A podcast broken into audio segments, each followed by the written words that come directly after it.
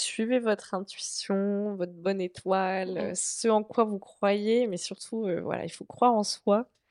Et, euh, et, et s'il vous plaît, faites-vous confiance. Vous, vous avez forcément les réponses à l'intérieur de vous. C'est du- c'est dur à écouter.